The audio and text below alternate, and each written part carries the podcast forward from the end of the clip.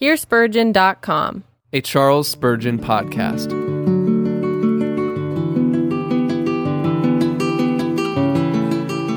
Parable of the Sower, sermon number 308, delivered on Sunday morning, April 15th, 1860, by Charles Spurgeon at Exeter Hall, Strand.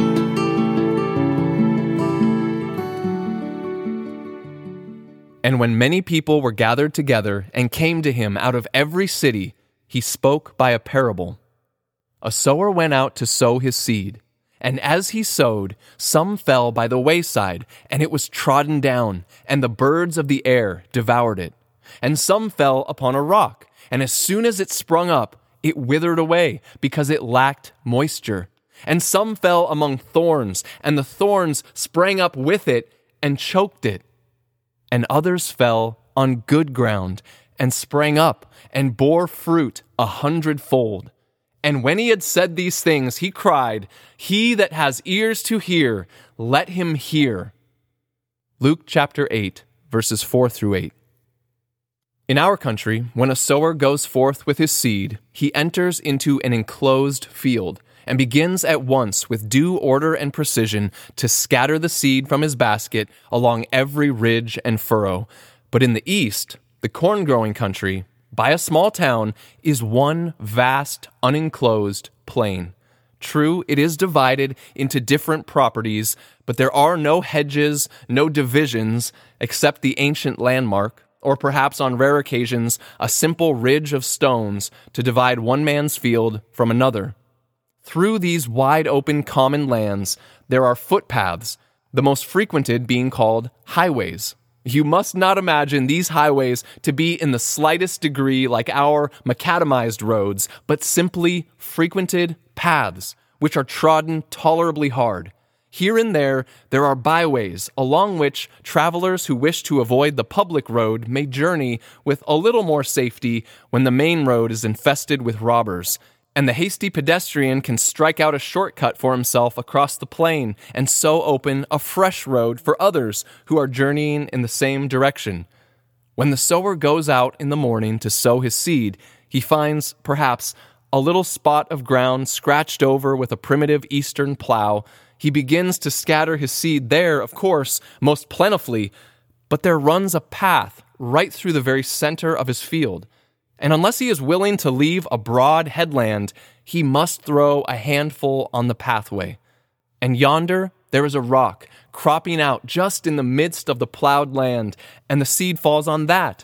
And there too, fostered by the negligent husbandry of the East, there is a corner full of roots and nettles and thistles, and the sower sows his seed there too. The corn and the nettles come up together. And as we know by the parable, the thorns, being the strongest, spring up and choke the seed, so that it brings forth no fruit unto perfection.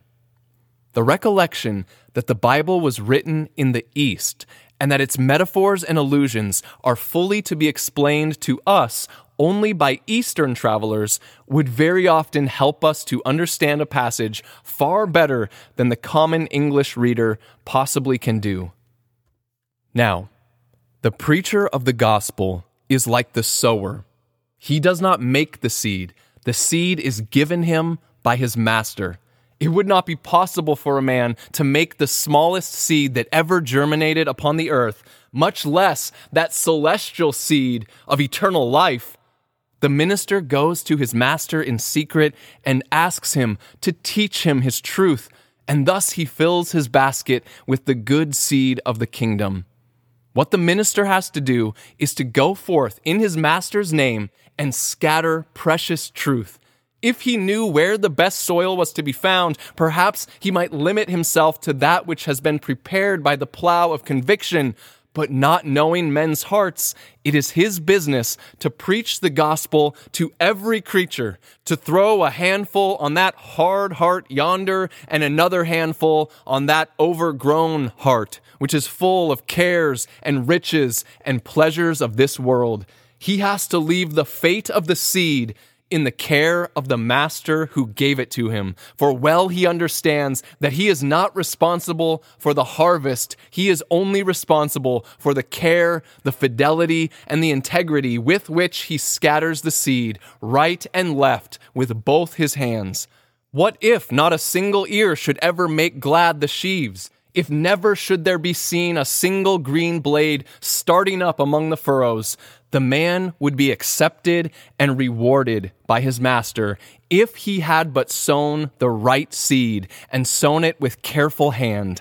Alas, alas, if it were not for this fact that we are not responsible for our success, with what despairing agony must we remember that too often we labor in vain and spend our strength for nothing. The cry of Isaiah of old must be our cry still. Who has believed our report, and to whom is the arm of the Lord revealed? But one seed in four finds hopeful soil.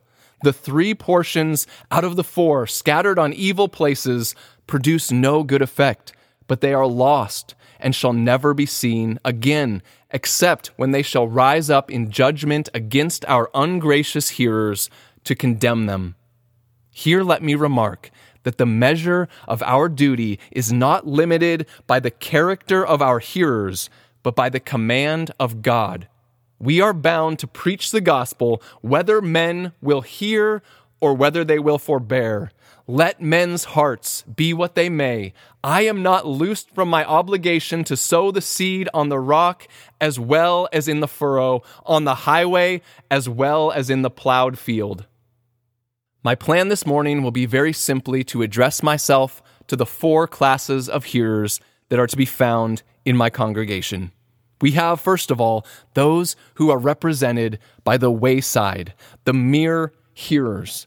Then those represented by the stony ground hearers, those in whom there is a transient impression produced, so transient, however, that it never comes to any lasting good. Then those on whom a large and good impression is produced, but the cares of this life, and the deceitfulness of riches, and the pleasures of this world choke the seed. And lastly, that small class God be pleased to multiply it exceedingly, that small class of good ground hearers, in whom the word brings forth fruit, in some thirty, in some sixty, and in some a hundredfold. First of all, then, I am to address myself to those hearts which are like the wayside. Some fell by the wayside, and it was trodden down, and the birds of the air devoured it. There are many of you who did not come here this morning to get a blessing. You did not intend to worship God or to be affected by anything that you might hear. You are like the highway which was never intended to be a cornfield. If a single grain of truth should fall into your heart and grow, it would be a miracle, as great a wonder as for the corn to grow upon the hardly trodden wayside. You are the wayside hearer. If the corn, however, shall be dexterously scattered, some of it will fall upon you and rest for a while upon your thoughts. It's true, you will not understand it, but nevertheless, if it be placed before you in an interesting style, it will lodge for a season. Until some more congenial entertainment shall attract you, you will talk of the words which you heard from the minister of truth. But even this slender benefit is brief. For in a very little season you will forget what manner of man you are. Would to God I could hope that my words would tarry with you, but we cannot hope it. For the soil of your heart is so well beaten by continual traffic that there is no hope of the seed finding a lasting and living roothold. There is too much traffic in your soul to let the good seed remain uncrushed. The foot of Satan is always passing over your heart with his herd of blasphemies, lusts, lies, and vanities. Then the chariots of pride roll along it, and the feet of greedy mammon tread it till it is hard as adamant. Alas for the good seed, it finds not a moment's respite crowds pass and repass. In fact, your soul is an exchange across which continually pass the busy feet of the merchants that make merchandise with the souls of men. You are buying and selling, but you little think that you are selling the truth and that you are buying your soul's destruction. You are busy here and there about this body, this husk of your humanity, but you are negligent of that internal, precious thing, your soul. You have no time, you say, to think of religion. No, the road of your heart is such a crowded thoroughfare that there is no room for this wheat to spring up. If it did begin to germinate, some rough foot would crush the green blade before it could come to anything like perfection. There have been times with you when the seed has lain long enough to begin to germinate, but just then there was some place of amusement open, and you entered there, and as with an iron heel, the spark of life that was in the seed was crushed out. It had fallen in the wrong place. There was too much traffic there for it possibly to grow. During the plague of London, when men were carried to their long home by multitudes, the grass grew in the streets, but corn could not grow in Cornhill, however excellent might be the seed which you sowed there. Ransack the world, and you cannot purchase a wheat that would flourish where such traffic continually rolls along. Your heart is just like that crowded thoroughfare. For there are so many thoughts and cares and sins, so many proud, vain, evil, rebellious thoughts against God continually trafficking through it, that the truth is like seed cast on the highway. It cannot grow, it is crushed down, and if it does remain a moment, the birds of the air come and steal it away. Ah, but it is a very sad thought that if you should scatter seed on the highway, it is not only the foot of a bad man that would prevent its growing, but the foot even of a saint would help to destroy its life. Alas, men's hearts may be hardened not merely by sin, but by the very preaching of the gospel. There is such a thing as being gospel hardened. It is possible to sit under sermons till your heart becomes dead and callous and careless like the blacksmith's dog that lies and sleeps while the sparks are flying about his nostrils, so you will lie and sleep under the hammer of the law while the sparks of damnation are flying about you, never startled, never astonished. You have heard all that before. We tell you but a thrice told tale when we warn you of the wrath to come the men that work in the huge boilers in the Southwark manufactories, when they are first put inside to hold the hammer, their ears are stunned. They cannot hear a sound. But by degrees, I am told, they are so used to that hideous noise that they could sleep in the midst of the engine while men were battering it and beating it, although the reverberations are like the loudest thunder. So has it become with you. Minister after minister has trodden along the highway of your soul till it has become so hard that unless God Himself shall be pleased to crack it with an earthquake or with a heartquake, there will never be room for the seed of heaven to lodge there. Your soul has become like a hard, well beaten path that has much traffic on it. We have marked this hard roadside let us now describe what becomes of the good word when it falls upon his heart. It does not grow. It would have grown if it had fallen on right soil, but it is the wrong place, and it remains as dry as when it fell from the sower's hand. Its life lies asleep.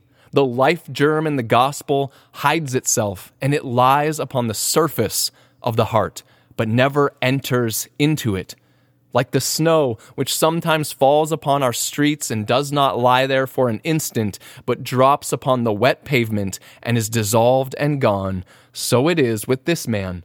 The word has not time to quicken in the souls of such casual hearers of it. It lies there an instant, but it never begins to strike its root or to take the slightest effect. But we say, why do men come to hear if the word is never made useful to them and never enters the heart? That has often puzzled me.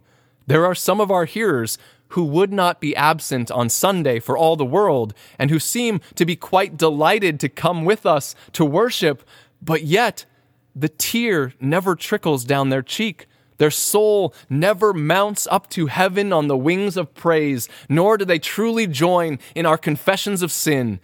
When do they ever think about the wrath to come or the future state of their souls? Their heart is iron. The minister might as well preach to a heap of stones as preach to them. What brings these senseless sinners here? Shall we talk of brows of brass and hearts of steel? Surely we are as hopeful of convicting lions and leopards as these untamed, unmoved hearts, and men have lost their reason. I suppose these men often come because it is respectable and again, because it even helps to make them hard. If they stopped coming, conscience would prick them. There would be a little life in them. But they go that they may be able to flatter themselves with the notion that they are doing right after all. They are not irreligious, not they. They are not regardless of God's house and of his servant. They come that they might get hardened and may be more and more stultified in their state of sin and insensibility. Oh, my hearers, your case is one that might make an angel weep. To have the sunlight of the gospel shining on your faces, and yet to have blind eyes that never see the light. The music of heaven sounds sweetly, but your ears are deaf and the faintest note never reaches your poor spirit. The minister is to you as one who plays upon a goodly instrument, but he plays before a statue that has no ears to hear. You can catch the turn of a phrase, you can find out the meaning of a metaphor, but the hidden meaning, the divine life, is all lost upon you. You are sitting down at the marriage feast, but you eat not of the dainties, you drink not of those wines. You hear the bells of heaven sounding joy over ransomed spirits, but you yourself live unransomed, without God and without Christ. You are standing at the gate of the narrow way, at the very gate but yet you do not enter it. You are close to the house of mercy, and the door is ajar. You stand and sometimes look within, but never take the final and decisive step. Let us do what we may to urge you. Let us plead with you and pray for you and weep over you. You still remain just as hardened, as careless, and as thoughtless as ever you were. Oh, may God have mercy on you and bring you out of this evil state that you may yet be saved. Oh, Holy Spirit, break up this hard highway and cause it yet to bring forth abundantly. We have not, however, completed the picture. The passage tells us that the birds of the air devoured it. Is there a man here this morning who is one of these wayside hearers? Perhaps he did not mean to come in, but he saw a great crowd standing in the strand, and he thought he would turn in and spend the hour. And he will hear something, perhaps, which he will not readily forget. But when he shall get outside and go home, some old companion will propose to him that they should go on some excursion this afternoon. He agrees, and that poor seed which fell on such an unpropitious spot will be devoured by the birds of the air. There are plenty of evil ones ready always to eat up this good seed. There is the devil himself, that prince of the air, ready at any time to snatch away a good thought or quench a holy resolution. And then the devil is not alone. He has legions of helpers. He may set a man's own wife, a man's own children. He may set that shop of yours upon you, and he may eat up the good seed. There may be a customer waiting at the door, and though you have no wish to serve him today, yet you may be afraid of losing him, and you may do it, and then the good seed is gone, and all its good effect is carried away. Oh, sorrow upon sorrow that heavenly seed should become devil's meat, that God's corn should feed the devil's birds. Let me turn personally to you again this morning. Oh, my hearers, if you have heard the gospel from your youth, What wagon loads of sermons have been wasted on you? In your younger days, you heard old Dr. So and so and how that dear old man prayed for his hearers till his eyes seemed red with tears. Do you recollect those many Sundays when you said to yourself, Let me go to my chamber and fall on my knees and pray? But you did not. The birds of the air ate up the seed, and you went on to sin just as you had sinned. Since then, by some strange impulse, you are rarely absent from God's house, but now the sparks of the gospel fall into your soul as if they dropped into an ocean in which they are quenched forever. The law may be thundered at you, you do not sneer at it, but it never affects you.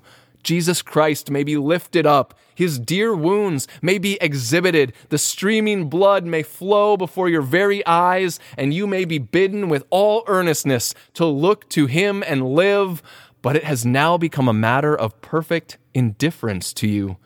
What shall I do for you? Shall I stand here and rain tears upon this hard highway? Alas, my tears will not break it. It is too hard for that. Shall I bring the gospel plow upon it? Alas, it will break the steel, but the shard will not enter. What shall we do? O oh God, you know how to dash the flint in pieces. You can melt the stony, long traveled heart with the precious blood of Jesus. Do it now, we beseech you, to the praise and glory of your grace, that the good seed may yet live and yet produce that heavenly harvest, after which the soul of your servant yearns, without which he cannot live, but with which he can rejoice with joy unspeakable and full of glory.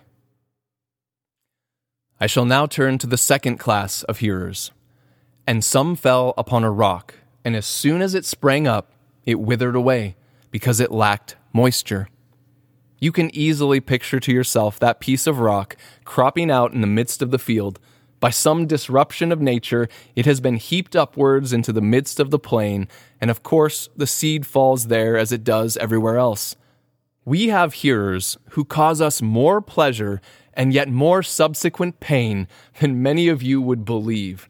None of those who love the souls of men can tell what hopes, what joy, and what bitter dashings of our expectations to the ground these stony places have caused us. We have a class of hearers whose hearts inwardly are very hard, but outwardly they are apparently the softest and most impressible of men. While other men see nothing in the sermon, these men weep.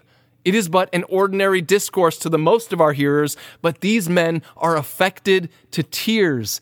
Whether you preach the terrors of the law or the love of Calvary, they are alike stirred in their souls, and the liveliest impressions are apparently produced. I have some such here this morning. They have resolved, re resolved, and yet have procrastinated. They are not the sturdy enemies of God who clothe themselves in steel, but they seem to bare their chests and lay them open and say to the minister, Cut here, here is a naked chest for you. Aim your arrows here. They shall find a ready lodging place. Rejoiced in heart, we shoot our arrows there, and they appear to penetrate. But alas, there is a secret armor worn underneath the flesh, which blunts every dart, and though it abides for a while, it falls away, and no work is done.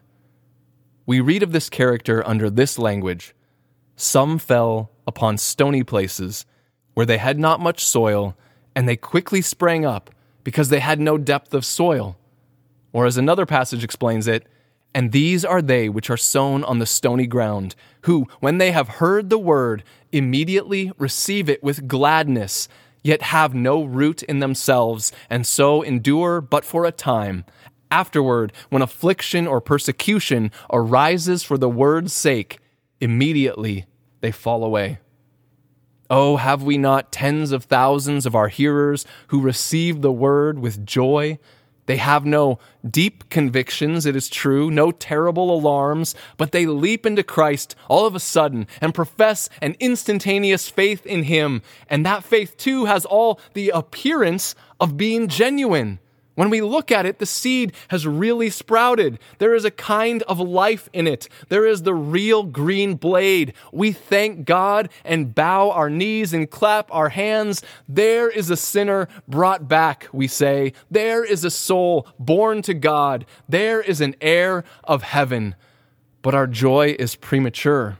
They sprang suddenly and received the word with joy because they had no depth of soil and from that very cause which hastened their reception of the seed, they also, by and by, when the sun is risen with his fervent heat, withered away. These men we see every day in the week.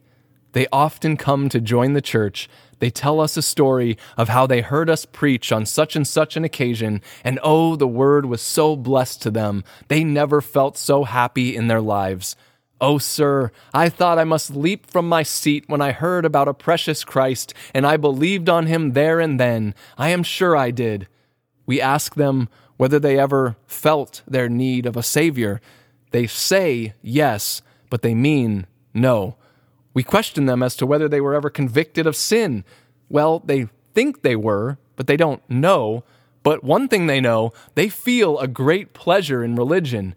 We put it to them do you think you will hold on? Oh, they are quite confident they will. They could not go back to their old acquaintance. They are sure of it. They hate the things they once loved. They are sure they do. Everything has become new to them, and all this happens suddenly. We inquire when the good work began. We find out it began when it ended. That is to say, there was no previous work, no plowing of the soil, but all of a sudden, they sprang from death to life and out of condemnation into grace, as a man standing on the edge of a river might leap into the flood. Still, we are very thankful for these men. We cannot deny that there seems to be every appearance of grace. Perhaps we receive them into the church, but in a week or two, they are not so regular as they used to be at a place of worship. We gently reprove them, and they say, well, they meet with such oppression in religion that they are content to yield a little. Another week, and we lose them altogether. The reason is that they have been laughed at, exposed to a little oppression, and then they have gone back. They are the Mr. Pliables. They will travel to heaven with Christian, for heaven is a brave country. So they walk arm in arm, chatting so sweetly together about the world to come. But by and by, there is a bog the slough of despond, and in goes poor Christian, and Mr. Pliable falls into. Oh, he says, I did not bargain for this. I did not bargain to have my mouth filled with dirt. If I can once get out and get back, you may have the brave country all to yourself. So the poor man flounders out as best he can and lands on the same side as his own house, and back he goes, so glad to think he has escaped from the melancholy necessity of being a Christian. And what do you think are the feelings of the minister? He feels that he has reckoned too early upon his success. He is like the farmer who sees his field all green and flourishing, and at night a frost nips every shoot, and the poor farmer mourns because his hoped for gains are gone. So does the minister. He goes to his chamber and casts himself on his face before God and cries, Oh, I have been deceived. This man has returned like the dog to his vomit, like the pig that was washed to her wallowing in the mire. The sinner who, like Saul, was among the prophets, goes back to plan mischief against the Lord Most High. He who sung yesterday and prayed the day before in the public assembly goes to the tavern to curse. He rolls through the streets on the Sunday night which follows his reception into the church, visible on earth. I had one man who caused me many bitter tears. In a certain village, he was the ringleader of all that was bad. He was a tall, fine, big fellow, and a man that could drink more largely than perhaps any man for miles around him. He was the terror of the neighborhood, a man who would curse and swear and never knew a thought of fear. He stepped in one day to hear the word of God, and he wept. All the parish was astonished there was old so and so weeping, and it was rumored about that Tom felt impressed. He began regularly to attend the chapel and was manifestly an altered man. The public house lost an excellent customer. He was not seen in the skittle alley, nor was he detected in the drunken rows that were so common in the neighborhood. At last, he ventured to come forward at the prayer meeting. He talked about what he had experienced, what he had felt and known. I heard him pray. It was rough, rugged language, but there was such impassioned earnestness. I set him down as being a bright jewel in the Redeemer's crown. He held out six, no, nine months. He persevered in our midst. If there was rough work to be done, he would do it. If there was a Sunday school to be maintained six or seven miles away, he would walk there. At any risk, he would be out to help in the Lord's work. If he could but be of service to the lowest member of the Church of Christ, he rejoiced greatly. So he went on. But at last, the laughter to which he was exposed, the jeers and scoffs of his old companions, though at first he bore them like a man, became too much for him. He began to think he had been a little too fanatical, a little too earnest. He slunk up to the place of worship instead of coming boldly in. He gradually forsook weeknight service and forsook the Sunday service at last and though often warned and often rebuked, he returned to his old habits. And though never again such a monster in sin as he had been before, yet any thoughts of God or godliness that he had ever known seemed to die away. He could again take the blasphemer's oath. Once more, he could act wickedly with the profane, and he of whom we had often boasted and said in our meetings together, Oh, how much is God to be glorified by this? What cannot grace do? To the confusion of us all, was to be seen sometimes drunk in our streets, and then it was thrown in our teeth. This is one of your Christians, is it? One of your converts gone back again and become as bad as ever he was before. If it is bad to be like the wayside here, I cannot think it is much better to be like the rock. And yet, this second class of hearers certainly give us more joy than the first. There is a sort of people who always come around a new minister, and I have often thought it is an act of God's kindness in providence that He always sends some of these people at first, while the minister is young and has but few to stand by him. A class of people who are easily moved, and if He preaches earnestly, they feel it, and they love Him, and they gather around Him. But time that proves all things proves them. They seem to be made of good and true metal, but they are put in the fire, they are tested, they are proved, they are consumed in the furnace. I see as I look here some one or two of that kind. I do not know the most of you, but I do see some whom I must say, You are the very persons here described. I have looked at you when I have been preaching, and often have I thought, there, that man one of these days will come out from the world. I am sure he will. I have thanked God for him. Ah, but these seven years have we preached to you, and you are the same as you were. Well, there may be seven years more, who can tell? And are those to be seven years of wasted efforts? Are those to be seven years of warnings rejected and of invitations refused? Can it be so? And must you be carried to your tomb at last?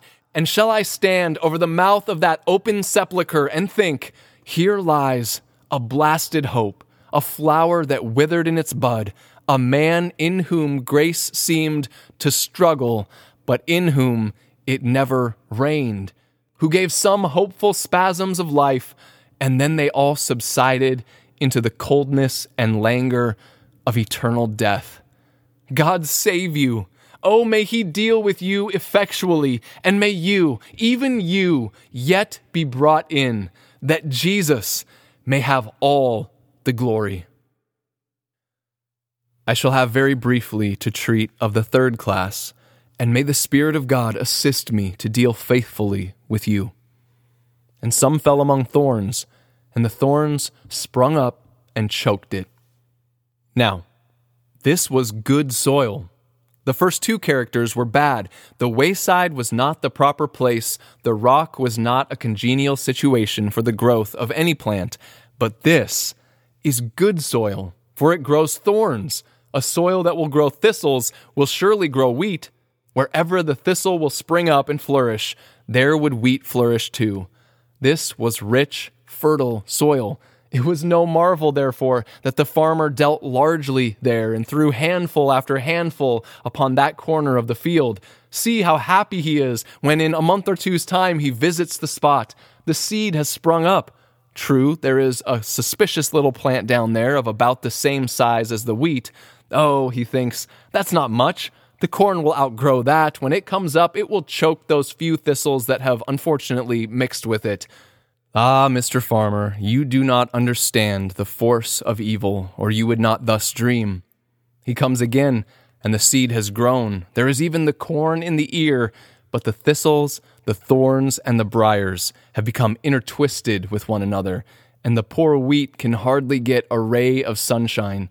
It is so festooned with brambles every way that what with the drippings from the brambles and the absence of sunlight, it looks of a yellow and sallow hue.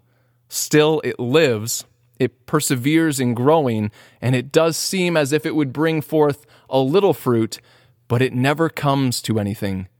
With it, the reaper never fills his arm.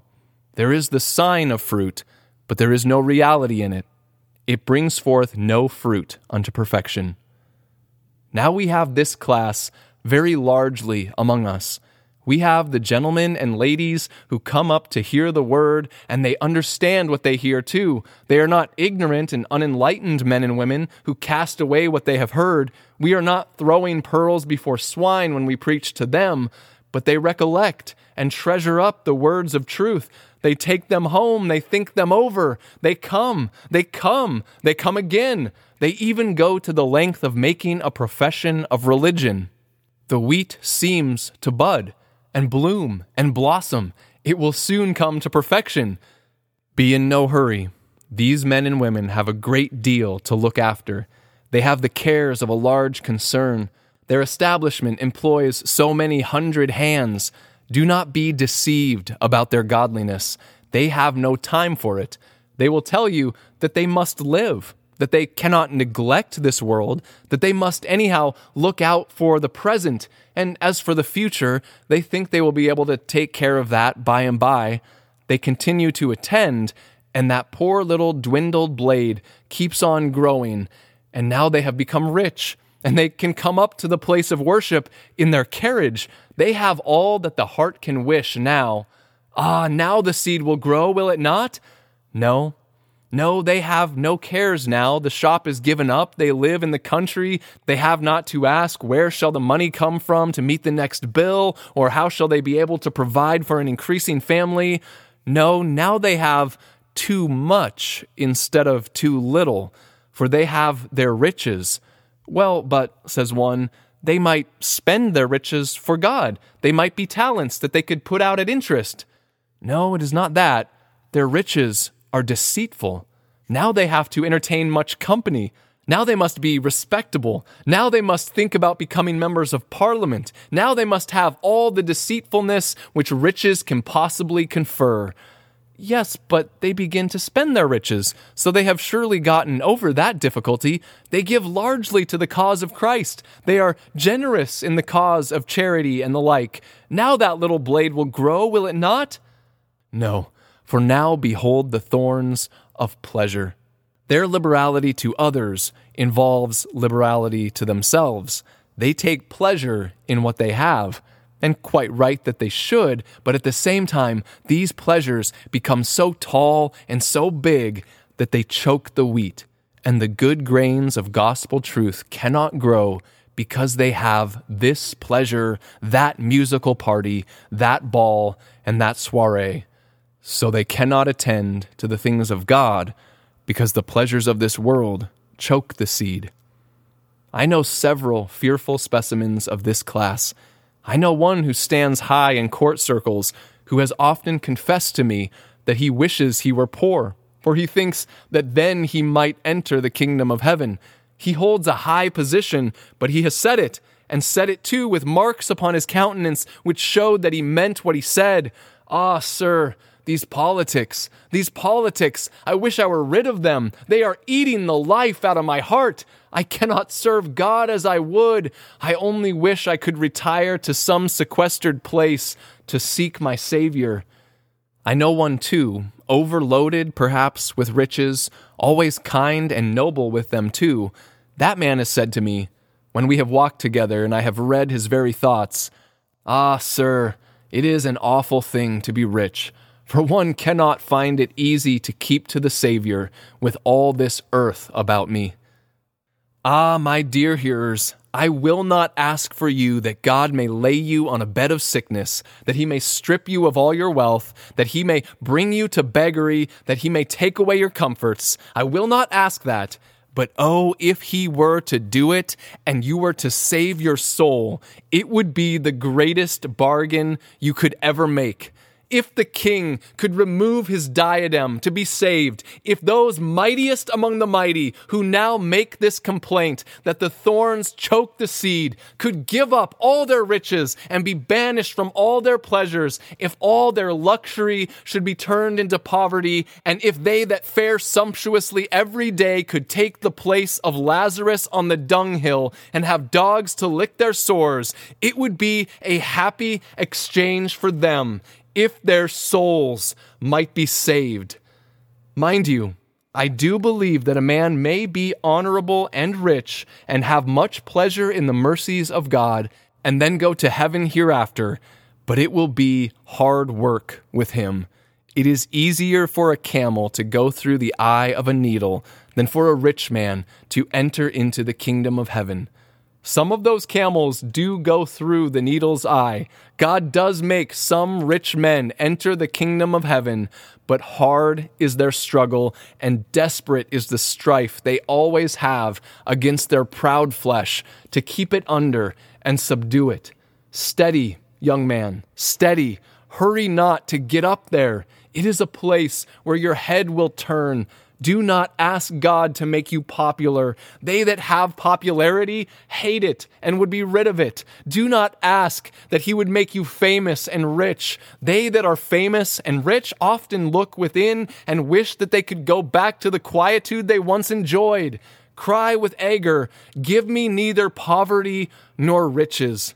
God, give me to tread the golden median, and may I ever have in my heart that good seed which shall bring forth fruit a hundredfold to his own glory. I now close with the last character, namely the good ground. Of the good soil, take note, we have but one in four. Ah, I would to God there were one in four of us here with well prepared hearts to receive the word. The ground was good not that it was good by nature, but that it had been made good by grace. God had plowed it. He had stirred it up with the plow of conviction, and there it lay, in ridge and furrow, as it should be. And when the gospel was preached, the heart received it, for the man said, That's just the Christ I want. Mercy, said he, it's just what a needy sinner requires a refuge. God help me to fly to it, for a refuge I sorely need. So that the preaching of the gospel was the thing to give comfort to this disturbed and plowed soil. Down fell the seed it sprung up. In some cases, it produced a fervency of love, a largeness of heart, a devotedness of purpose, like seed which produced a hundredfold.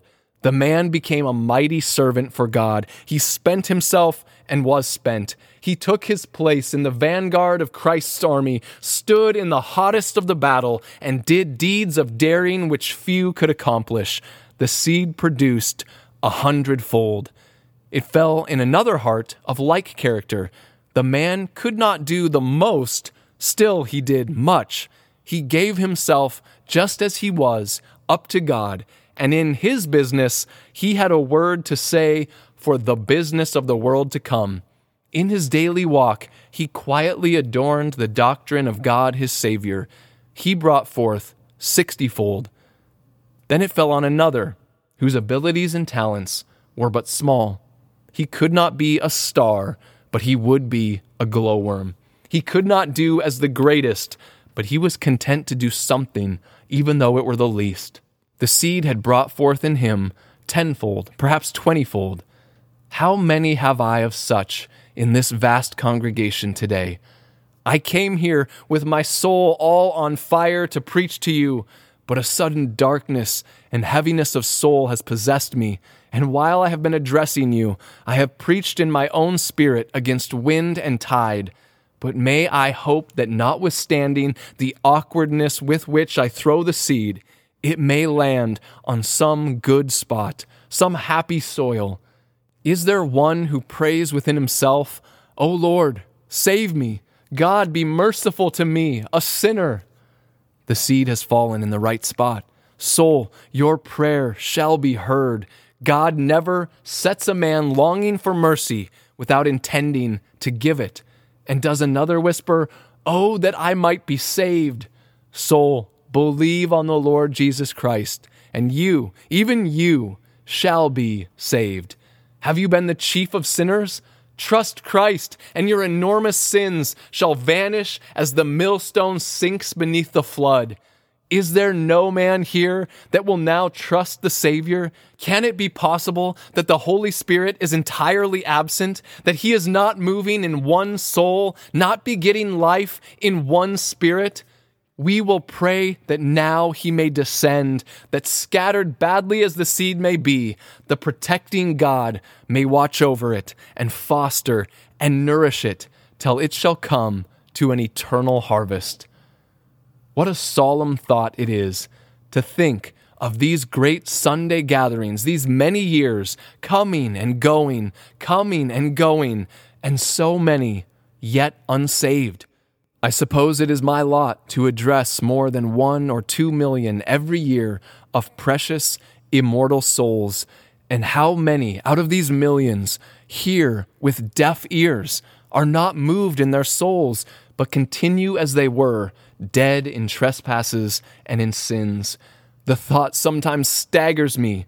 Shall these congregations pass before my eyes in eternity?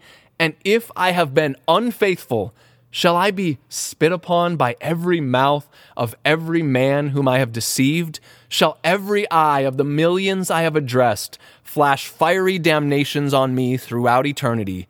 Yes, they must, if I have not sought your welfare, and if I have not preached to you the gospel of our Lord and Savior, Jesus Christ. I implore you, I beseech you, if your blood must fall somewhere, at least take heed to what I say now, or permit me to hope that you will accept me as having tried to be faithful to you, lest your blood be found on my skirts. But why should that blood be scattered anywhere? Is there not hope? Is there not salvation? Is there not, while life lasts, still an open door of escape? Flee, flee, my hearer, flee. I beseech you, flee. I implore you, by the living God, by time, by eternity, by heaven, by hell, flee. Flee to Jesus before death overtakes you, for he is after you, that skeleton rider on his pale horse, and before damnation reaches you, flee. Flee to him whose opened arms are ready to receive you now. Trust Jesus, and you are saved. He that believes on the Lord Jesus and is baptized shall be saved. He that believes not must be damned. Am I fanatical or enthusiastic in begging, in beseeching you to think of these things? Fanatic at the day of judgment will only mean a man who was earnest and enthusiast will only mean one who meant what he said. Oh, believe on the Lord Jesus Christ, lest now, even while you are here, God's wrath should burn and his swift justice overtake you. Come, guilty souls, and flee away to Christ and heal your wounds. This is the welcome gospel day wherein free grace abounds. Thank you for listening to this sermon originally preached by Charles Spurgeon. Some of the older language has been updated. Feel free to duplicate and distribute this material, but please do not charge anyone for it or in any way alter the content without permission. You can support this ministry by subscribing, liking, following, sharing, and leaving us positive reviews. Most importantly, please join with us in praying that God would use these sermons to both save those who are lost and impassion his people for his glory.